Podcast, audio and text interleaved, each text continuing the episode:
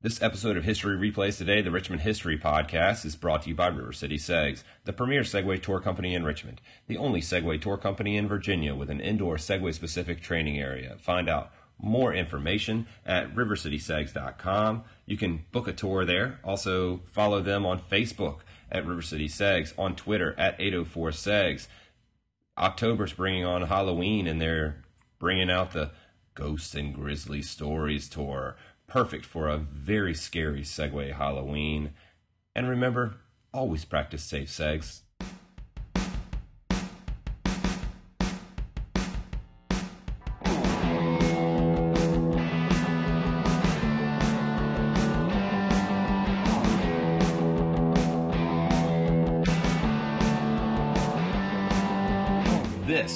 History Replays Today, the Richmond History Podcast. My name is Jeff Major. Thank you very much for listening.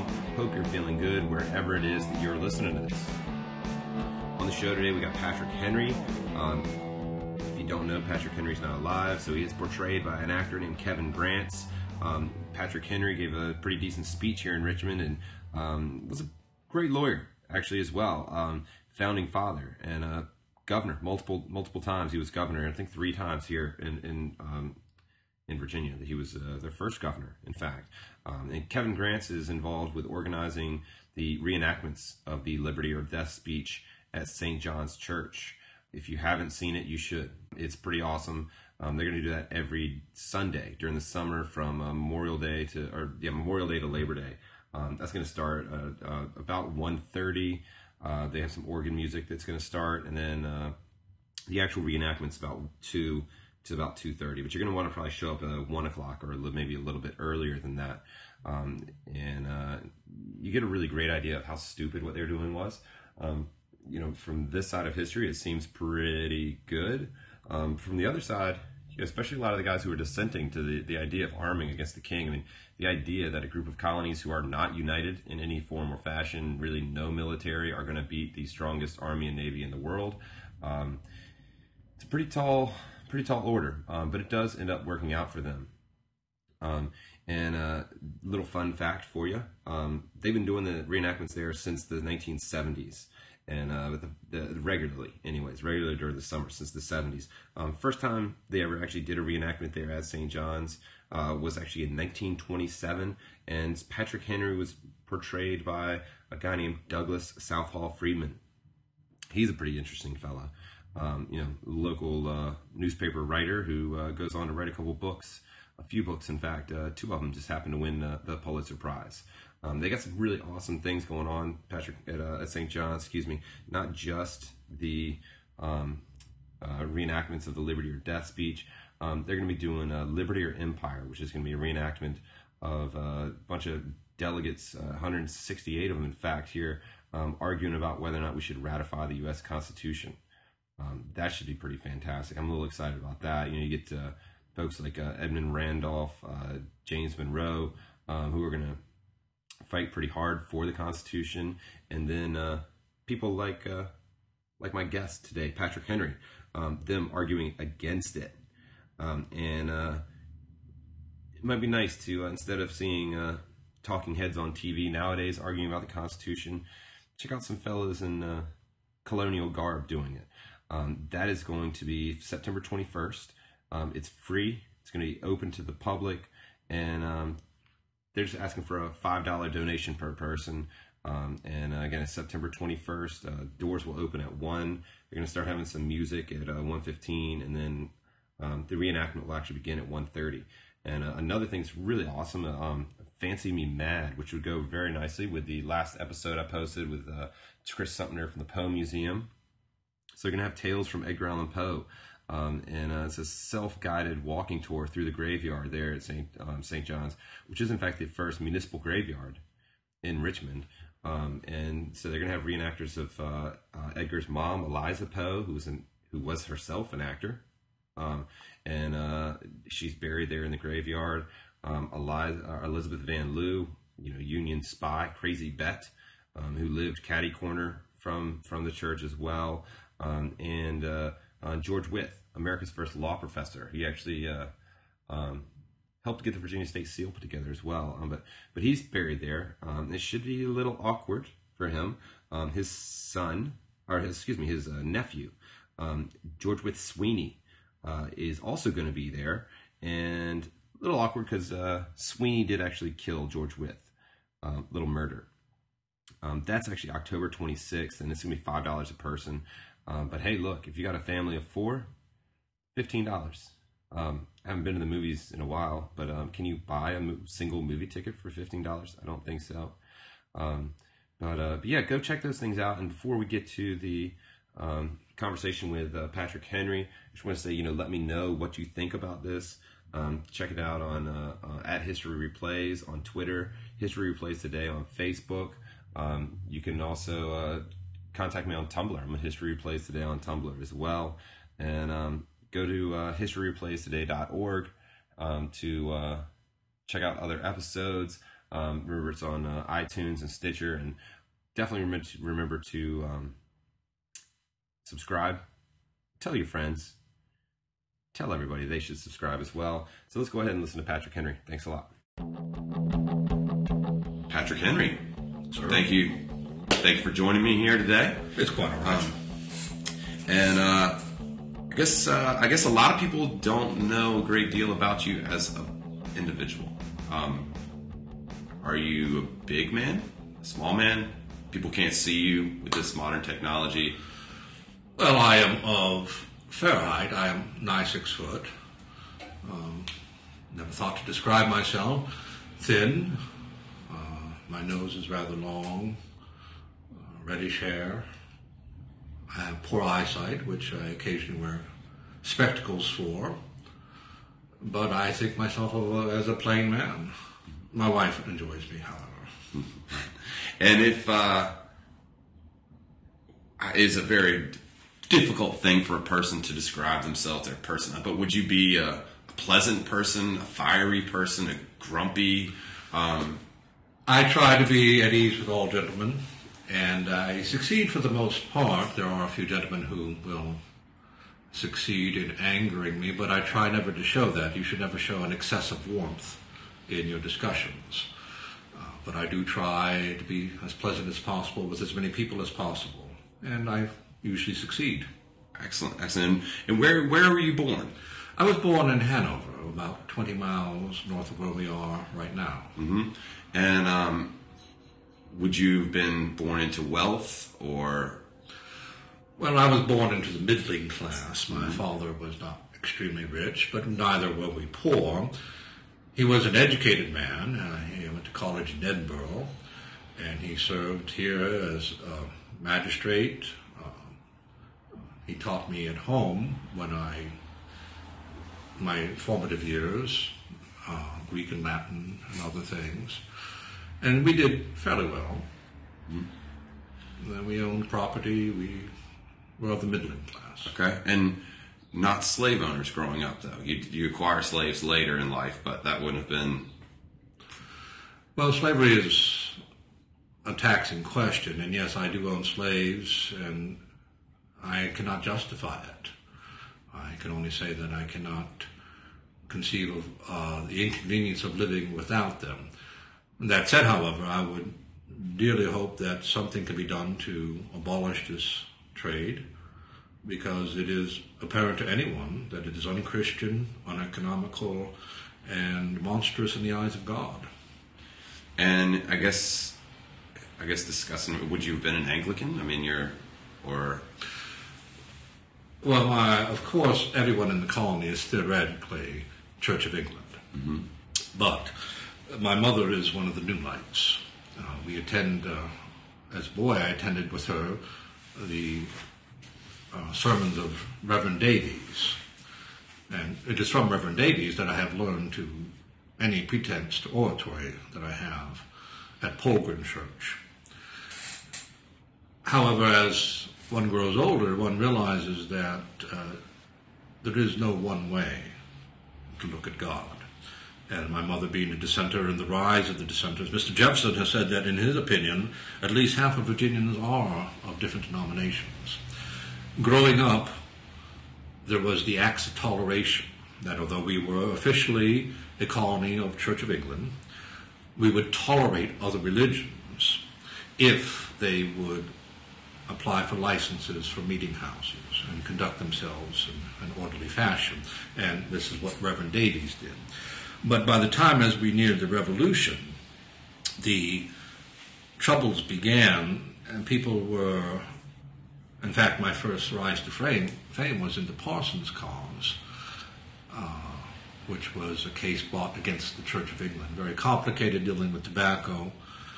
And then later I defended many people who were being persecuted, the Baptists especially, who felt that it was not up to the government to license their relationship with God and that the acts of toleration were infamous because to tolerate something implies a superiority.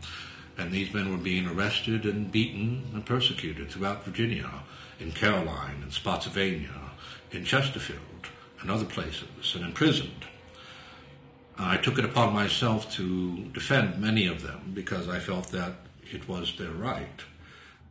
God gave us a mind when we were born he gave us a free mind, a mind free to search for Him in His own way, in our own way. And each man will find a different answer to God. And it is not up to one man to tell another man what is correct in religious beliefs. This led to a lot of inconvenience, and sometimes, as in Mr. Uh, Mr. Weatherford's case in Chesterfield, I ended up paying the fine myself because he refused to. And Archibald Cary, Old Ironsides, refused to budge. Mr. Weatherford preached from the prison, and so they erected a barricade around the prison, and he carried his voice carried, and thousands of people were coming, and it was a situation where nothing would be done until I stepped in anonymously paid the fines. In the case of the Spotsylvania Baptist, I arrived very late in the proceedings, and I was able to make a speech that convinced them that uh, Judge Brock there that what they were doing was a violation of God's law, and they released the prisoners. And eventually, one of the first things after the revolution was the establishment of religious freedoms in the state of Virginia, which then carried over into the rest of the United States and hopefully will serve as a beacon for the rest of the world. And I think it, I think it hopefully hopefully it does carry on. Um, and you, as a lawyer, you were self-taught, right? Indeed. Uh, it was fortunate that I found the law because I had made a hash of everything before that. I, I, I wasn't going to bring up your failures, but it, it seems like the uh, well, our failures define our successes, do they not? I have never been fond of physical labor. Even as a boy, I would hide out in the woods rather than perform my chores. And as a tobacco farmer, I found it very ruinous and monotonous work and could not do it.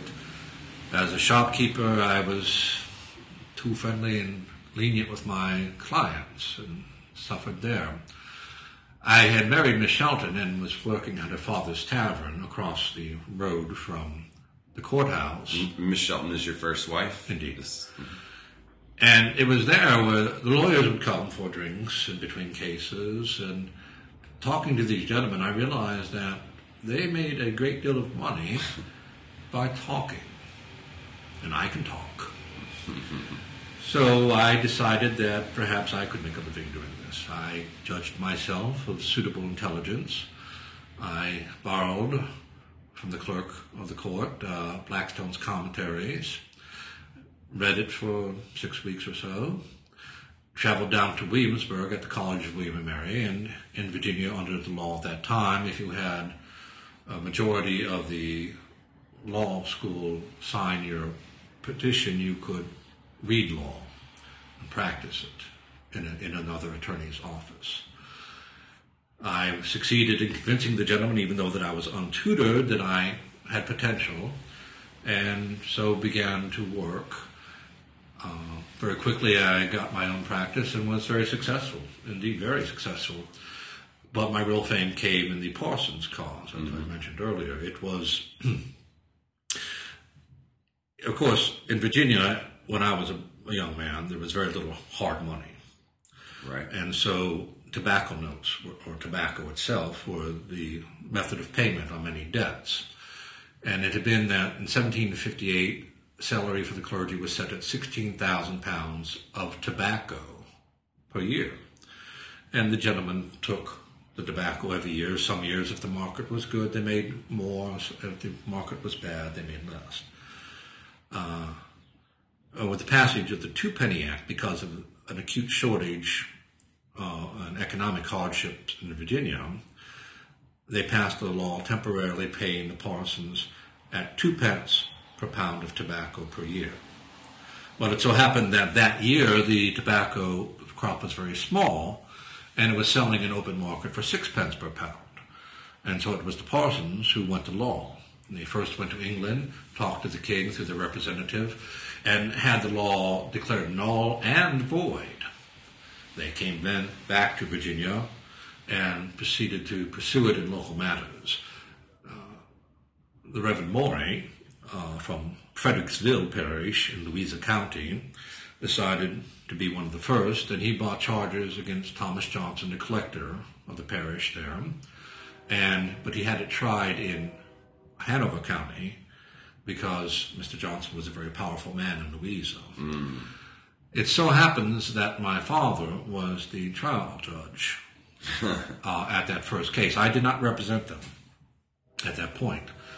Uh, it was tried and it was judged a point of law that, yes, indeed, the Reverend Maury was due damages. So it was scheduled for some months later uh, to settle the articles de demur and decide on, in December 3rd, I believe it was, 1763, exactly how much damages Reverend Maury was to receive. So I, at that point, went into the case. I took over for the gentleman. And I must say that um, I was able to use my friendship with many of the people. Uh, I convinced the sheriff that he need not go with the quality gentlemen, hmm. that he could go out amongst the village green, as Reverend Maury said, amongst the vulgar herd. Hmm. And he got several noted religious dissenters to sit on the uh, jury. And I made the case very much, and my uncle, Patrick Henry Sr., was a member uh, uh, of the ministry, and I advised him not to attend because I would be speaking harshly against the church. You must understand that the Church of England at this point had fallen into disrepute amongst monks much of Virginia because of the laxness of the uh, ministers, right? And uh, there, some of them of poor habits. And I was able to convince the jury by attacking their greed, uh, that they would steal from the orphan and widow children the last milk cow, the last bed, and nay, the last blanket of the lying in woman.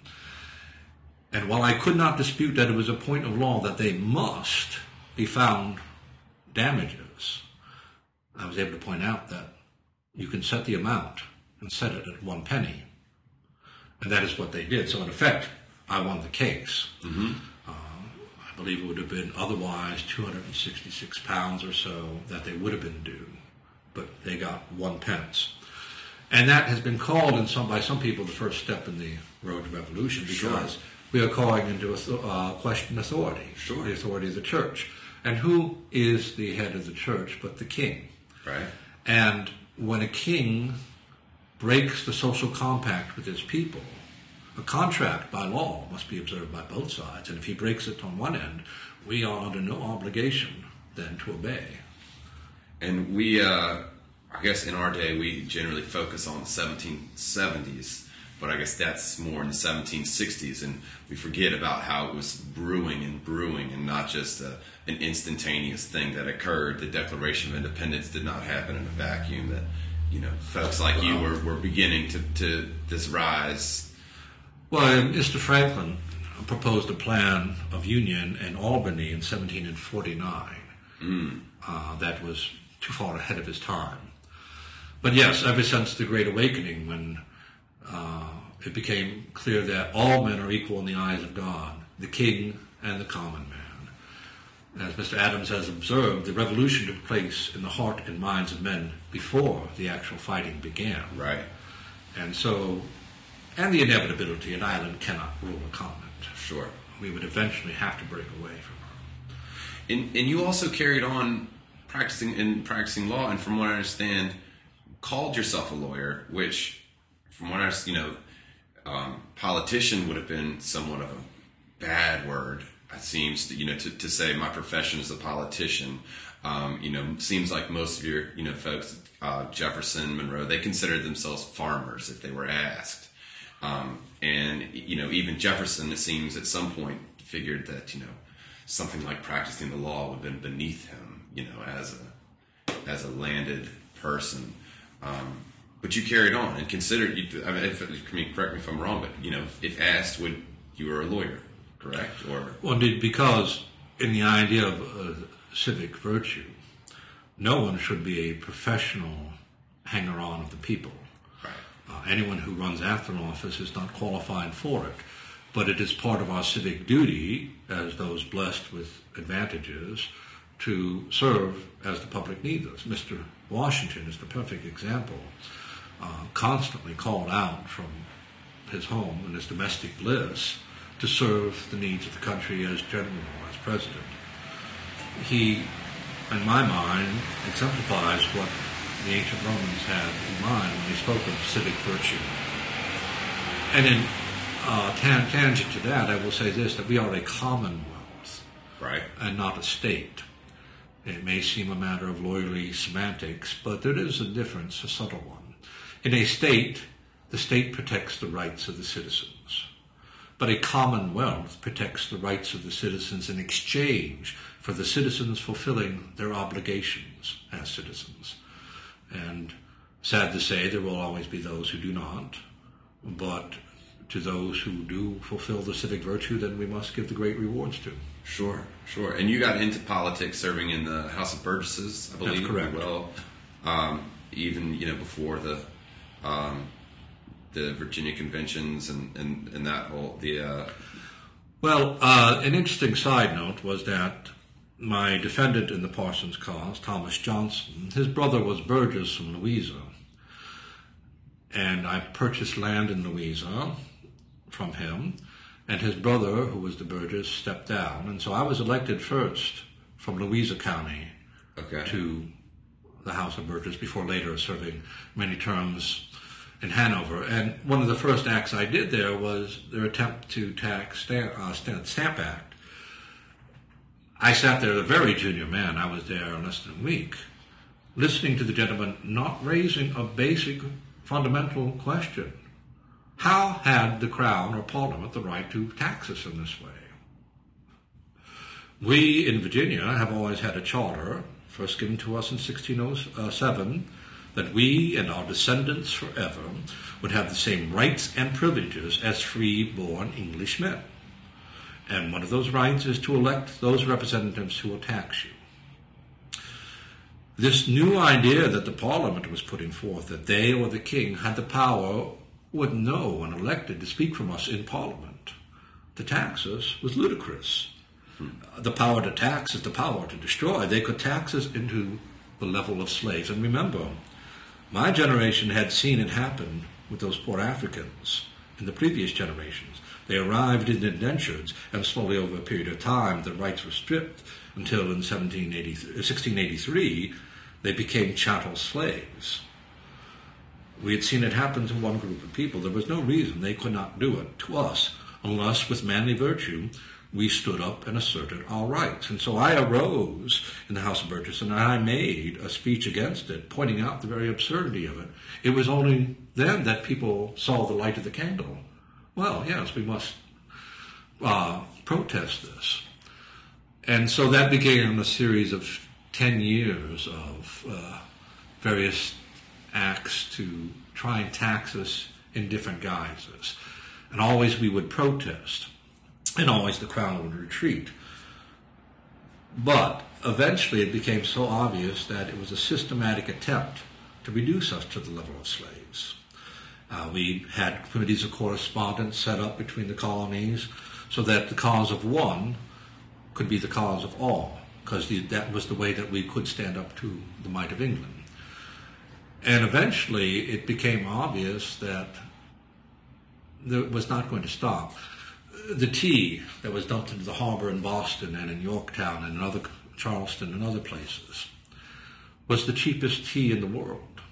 The king had subsidized every drop of it except for the tax.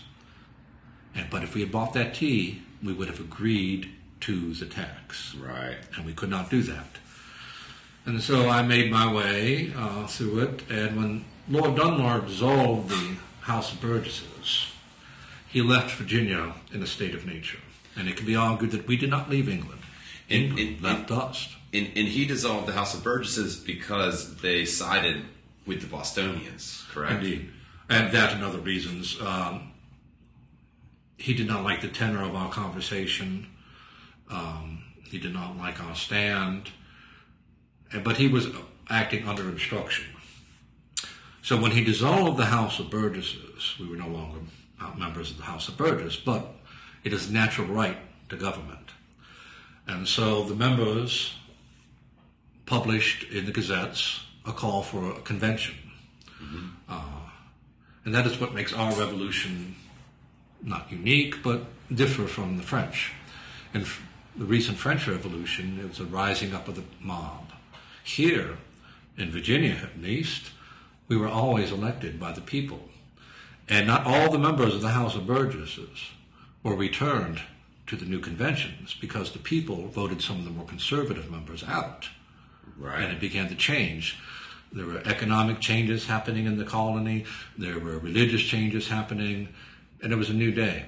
So when I traveled here to Richmond Town for the second Virginia Convention in March of 1775, And, and is this before, or because you also attended the the Continental Convention as well, correct? Is that that was the previous year, so? So and- the first Virginia Convention is before the Continental, and, and then, one of and the then- things happening at the first is to elect members to go to this uh, constitutional convention, uh, Okay. conventions, uh, the- the nationwide convention, and Continental Convention. Continental. Thank you, sir. I misspoke myself. Not a good thing for a lawyer, is it? But uh, not a great deal happened at the first one because we were wary of trying to attempt too much and be seen as trying to seize control of the government. We did not want a civil war. We wanted our rights. We did not want independence. By the time we arrived here in 1775, it was obvious to me that if we were going to get our rights, we were going to have to fight for them. And so that was my idea was to arm the colony with the dissolving of the Burgesses, dissolve the right of people to have a militia under the Virginia government. a very bold, brave move. Well, we have a right, to, natural right to self-defense. The, the, Uh, the, the idea, though, that you would be able to beat mighty England at that time, you know, I mean, it, it must have been at least worrying. Well, of course, it always is, and uh, violence should always be avoided if possible. But Colonel Washington had already been forming independent companies of men uh, in Fairfax, in um, uh, other places throughout. He was forming um, independent companies to form a basis of an army to defend Virginia, and the conflict he saw coming. And when it became obvious that we had to be ready, hopefully we would not need it, but we had to be ready for the public good, I put forth the idea here. Again, that's a step towards government, uh, but it is not yet seizing all reins of government.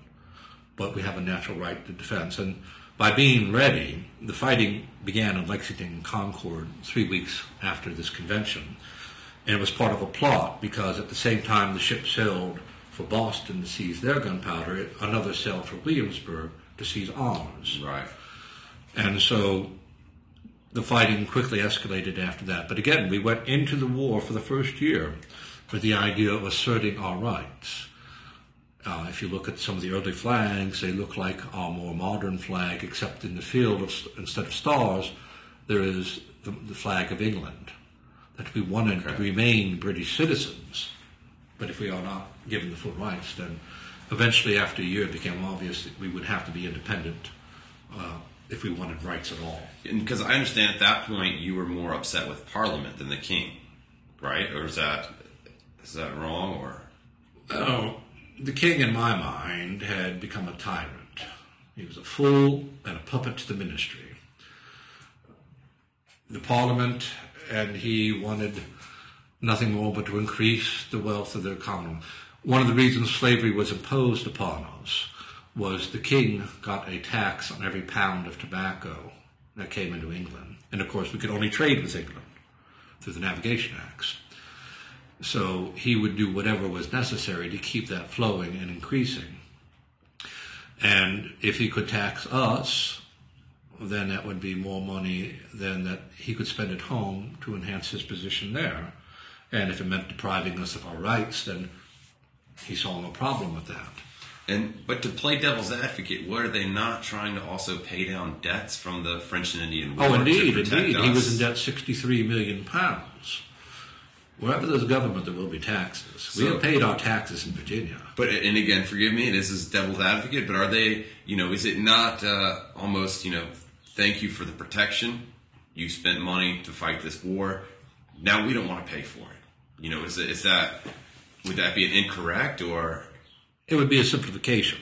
It's not that we minded paying our taxes, it's just that our elected representatives, who know our needs and our abilities, should be the ones to decide how the taxes are raised. Okay.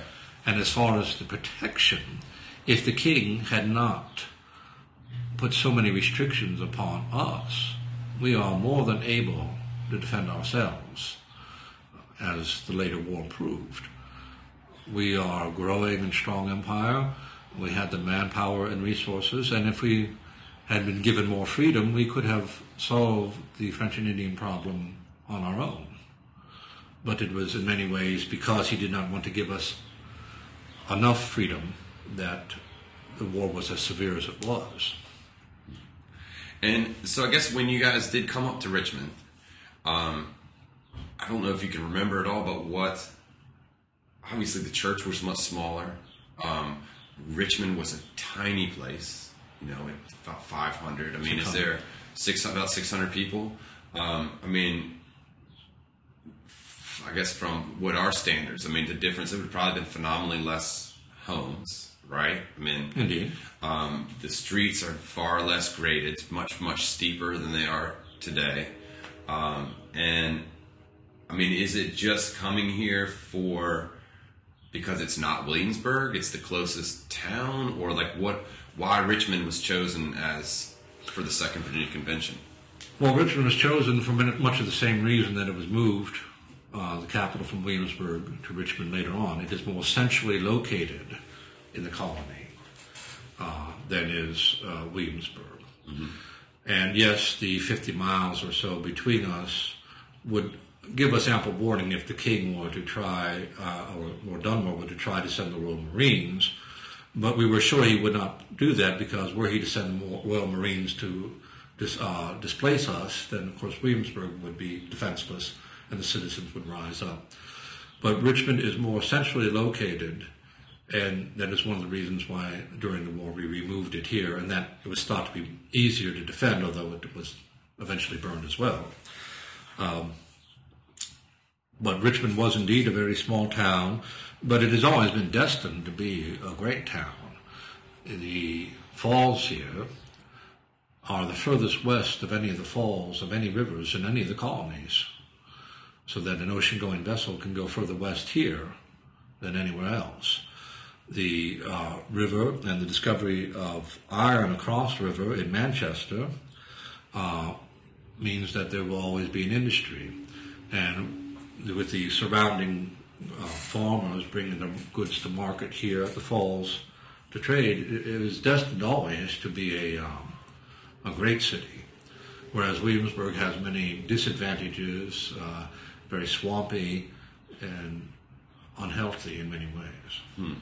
And and when you come here, I'm uh, you know it's obviously very high stakes, um, but you haven't seen a lot of these people. I mean, and I'm assuming you're friends. Would you consider these colleagues friends, or some of them that you know for this convention? I mean, uh, uh, you obviously knew some from the House of Burgesses, like you said. Some might have been re- uh, you know taken out, but I mean, I guess first of all, would you would you maybe go have a beer with them afterwards? I mean, would you, were you friendly that way, or was it more of a business arrangement? You must understand that in Virginia, being so small, that we are all interconnected mm-hmm. in one way or another. So to offend one of us is to offend all of us. I have many gentlemen who I'm related to here, and of course you have Lees. Mm-hmm. Uh, Richard Henry Lee was here. Richard Lee was here. Henry Lee was here. Mm-hmm. Um, so, but we're all interrelated because of the small size of the colony. Friendly, uh, yes, but many of them because I'm a friendly fellow. Some of them I had my disagreements with, um, and some I would, yes, go out and go to the taverns afterward because that's, of course, where we stayed if we were not close enough to be at home. And that is one of the sources. Uh, General uh, Washington, who was colonel at this time, was never a great public speaker. He spoke very little to, to any effect, but he used his influence in the taverns and talking to the gentlemen one on one. And that is where a great deal of the um, conversation went. The speech I made there, uh, it swayed some people, I believe. Um, Mr. Pendleton, who has always had a little animosity towards me, uh, was very much in power and representative of the old power, uh, spoke very forcefully against it, and there was a lot of indecisiveness. So my speech was aimed more towards the rising uh, uh, group of people and the frontiersmen who represented the vast far ends of the county, of the country, um, what is now Pennsylvania and Illinois and Kentucky. All this was part of Virginia. We stretched from the Atlantic to the Mississippi and up to the Great Lakes. And those gentlemen were not so inclined to see the old planters rule everything as they always had. So much of my speech was geared toward them. But we had heard the arguments for 10 years. And as a lawyer, I was able to deal with each one as it was raised and point out the absurdity of their position. Mm-hmm. And it was a very close vote. I can't remember exactly, five out of the 120 or so, something like that. But I was able to persuade enough people to go ahead that we must start the steps needed for our own self-defense. Right. You won. The score doesn't count, right? That's Indeed, uh, Good way to put it. um, and uh, I mean, I imagine that there would have been somewhat of, I mean, because you guys were here for a week, though, yes. correct? I mean, that's a single. That's what the second, second. day, I believe. Um, and after that, I mean, what? Where's this? The and today we don't really focus much on the other day, so we don't really, you know, was it mostly just putting things in order, figuring out, you know, voting people, new people, or what? What happened for the rest of the week? A lot of it was mundane business. Mm-hmm. Um, my resolution called for preparing a plan for arming the colonies, and of course we had discussed this before. And Colonel Washington was on the committee with me, and he had the plan in his pocket. And so the next day we presented it and passed it. And one of the things we did was choose delegates to go to the Second Continental Congress, and that is fateful because uh, Colonel Washington was wearing his Fairfax County Independent Company of Men uniform. Was blue and buff to show that he was willing to fight, and he made the mistake of wearing that to the Second Continental Congress. And when the fighting began, Mr. Adams, looking around and realizing that a Virginian was needed for this thing, he did not want it to be just a New England conflict, and realizing that Colonel Washington was an experienced soldier, nominated him, much against Mr. Washington's desire. He told the Congress he did not think he was capable of it, but once they offered it to him, he could not, in honor, refuse it. And I believe that that was the correct choice. Colonel Washington is not of the first minds, but he has a solid mind. And a leader need not necessarily be the smartest. He must judge talent, which Colonel Washington has always been able to do, be forthright and honest, and make best use of those talents around him he stayed in the field for eight years, when others who perhaps for a battle or two may have been more brilliant generals would have long since gone home.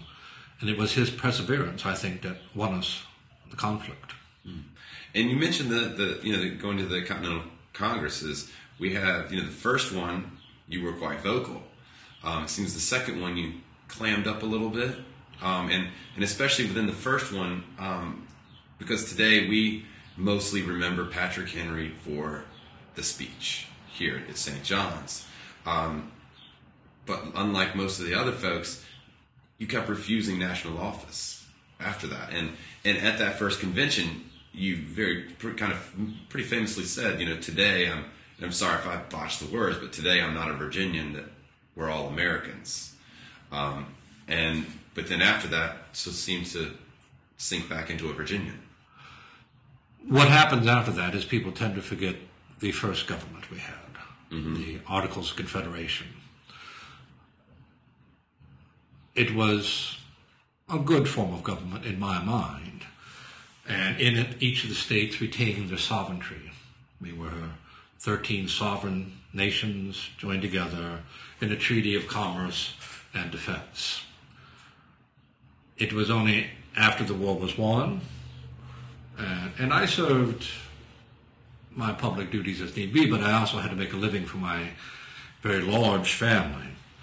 So I returned to law, having you had- done my duty. Eleven children, 17. seventeen. Oh, gracious. Well, depending on what point of my life you were talking Sure. about. Uh, but I had to support them. And the government, I had done my duty, the government seemed to be in good hands. I next came out, well, I served as governor a few times, but on a national stage, I guess my presence was made known more at the debates on the Constitution that was put up in Virginia. We debated it in 1788. I was against the Constitution. And that was done here in Richmond, correct? Indeed. That was okay. um, because by that time the capital had removed from Williamsburg to Richmond, In 1780. and the town began to grow, as will always happen when you have a seat of government. But I was against it. I was elected to attend the convention, but I did not go. I felt there was something uneasy about this. And I um, realized at once that they had exceeded their mandate. Their mandate was to amend the Articles of Confederation. Because, yes, it did have problems. Uh, the rebellions that were happening needed to have a more strong central government, or at least some way to suppress these rebellions. But what they did is instead of amending what they were supposed to do, they threw the baby out with the bathwater and came up with this constitution. Who gave them the right to talk about we the people? We had been 13 sovereign nations. If anything, it should be we the states in this new form of government that they wanted. The idea that now our destiny as Virginians would be tied up with those of Rhode Island and others who could override the wisdom of our legislators, and we could not remove them. We could only remove our delegates. Um, the tying together, the making the strong central government. If we had to learn nothing by examining the history of mankind, it is that governments will grow and accent their power. The power to tax shall have a king with extensive powers, with a standing army, and a citadel city which he could send forth his troops to conquer the lands. This new form of taxation, which again could be as oppressive as the Congress wants it to be, will be a double set because the state tax collectors will want their share too. And before long, we will be, uh, the sheriff will be at our door constantly wanting uh, the monies. The new Supreme Court that they talk of is elected by the Congress. If they are totally uncorruptible men, then perhaps our rights will be saved. they talk of it will make us proud in the theater of the world and our trade will increase. But the language of liberty is different. It should not be how is my trade to be increased, but how are my liberties to be preserved. Preserve me my liberties, that crown jewel, and you may have the rest. And I ask you to look at all the histories of the world. Have more people been overthrown by the dissipation of the people or the corruption of the government. And I will find that, along with you, that the great tide of them have been with the government. So I have had great reserves about this new form of government, and I argued greatly against it. Uh, there were others. George Mason was on my side. Richard Henry Lee was on my side. And it was a, a very close thing.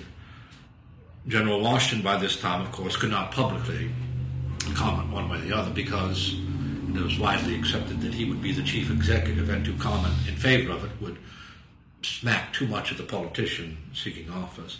But he could communicate with his friends. And Mr. Madison was a very notable opponent and noteworthy opponent in the debate, and it was very close. I will say that if Virginia had not ratified, even though the other nine already necessary had ratified, but again, Virginia, the largest, the richest, the most populous of the states, splitting the country in two as we did, we would take back the territory, the Northwest Territory that we had given to the uh, Confederation, and North Carolina refused to ratify. Mm-hmm. We would have been a very powerful uh, split in the Union, and it very probably would not have succeeded without us. Once defeated, however, I accepted the will of the people. But so you were so because you never sided, even though I know a lot of the folks were swayed by the what you know what we know now the Bill of Rights, the amendments to the Constitution. Did you ever secede, or I mean, you know, uh, switch sides on that, or and, and before it was ratified? Did you vote for it or against it in the end? In the end, I voted against it. Uh, the idea of amendment before ratification was, in my mind, absurd.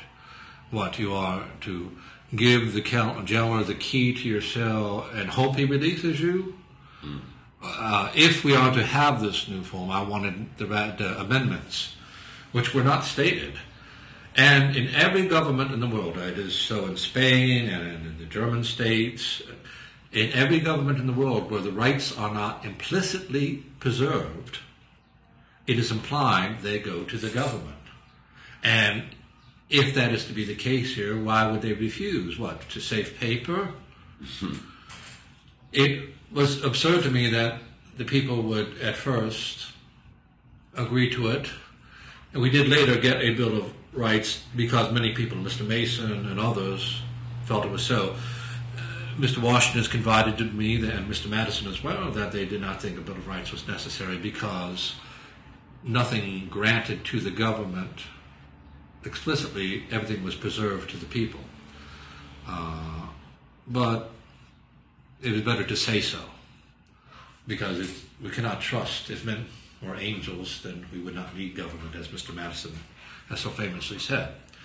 And were these are these discussions going on at the Capitol here, at Jefferson's Capitol, or were they been somewhere else? Well, they started uh, at the first Capitol uh, down the hill, and then we went to the new academy up near the theater. Okay. Uh, so that would have been like 14th and Main originally, and there over there in that little alley, I believe that was the originally, and then um, well, if I may. All right, so this is only slightly confusing. That was Patrick Henry. Kevin Grants is going to interject in the conversation. His uh, voice is just slightly similar to Patrick Henry. That might get a little confusing, but two different people. One from the 18th century, Kevin Grants from the 21st century, where we are. There was a wooden building there. Sure. Mm-hmm. And then the academy is about where the uh, Egyptian building is. Sure. The, yeah. Mm-hmm. Uh, that's no longer anywhere near, but you know, that's where the rest of the debate. Sure. Mm-hmm. See that? I don't even know why I brought it up. Why, why, why would I bring that up? Their voices are obviously completely different. So uh, that was Kevin Grants. Let's get back to Patrick Henry. The idea of the capital here. Um, I know that's because you did serve in the legislature, state legislature um, after the Constitution, correct? Mm-hmm. Um, I mean, would that that seems like such a a symbol of you know getting rid of the Georgian architecture and going to this Romanesque architecture and um, coming to this city to represent you know no longer in a small wooden frame you know something you know in in a palace of such thing. It must have sort of embodied an idea of of all these you know republic that you're that you're discussing. I mean that. Um, I mean, I don't know if that was uh, something you were conscious of it or, or remember. Well, let me correct you on one minor point. So, Okay. I was elected in 1799 to serve in the legislature, but through my failing health, do not serve. Okay. I did serve as governor post revolution. of. But and that would have been in Williamsburg. What why you Uh, the first was in Williamsburg. Then I removed to the first uh, governor's uh, seat, which was a mean little house of one story. Uh, so I spent the majority of my time in my estate in Salisbury in Midlothian. Um, and didn't didn't seem to, to like that job. It's, I, I I can't remember what it was. I remember you wrote something. It was um, weak. The to, the governorship was too weak, or something. well, during the war, there were times when uh, there was called on for a someone to be a dictator to ease the uh, difficulty of getting supplies done. One of the problems with a democracy or a republic of any sort is sometimes the process is too slow in times of crisis. But in the normal course of things, which is what we are trying to establish here, the very slowness and inefficiency of the government is much to be desired. Uh, too energetic a leader for too long will eventually seize power. It is human nature. So while I chafed sometimes under the dealings with uh, the assembly uh, and their inability to see reason on things, I realized that it was what we were trying to build, as was Mr. Jefferson's new capital. It may seem a little grandiose for a town that was about a thousand people by this time, but the idea uh, that they had in Boston, a city on the hill, the capital overlooking the James, we what we are building towards ideals, because we are the first country in the world not formed by geographical accident, by kinship, uh, kinship of religion, but of ideas. And this new concept of what we have can spread anywhere.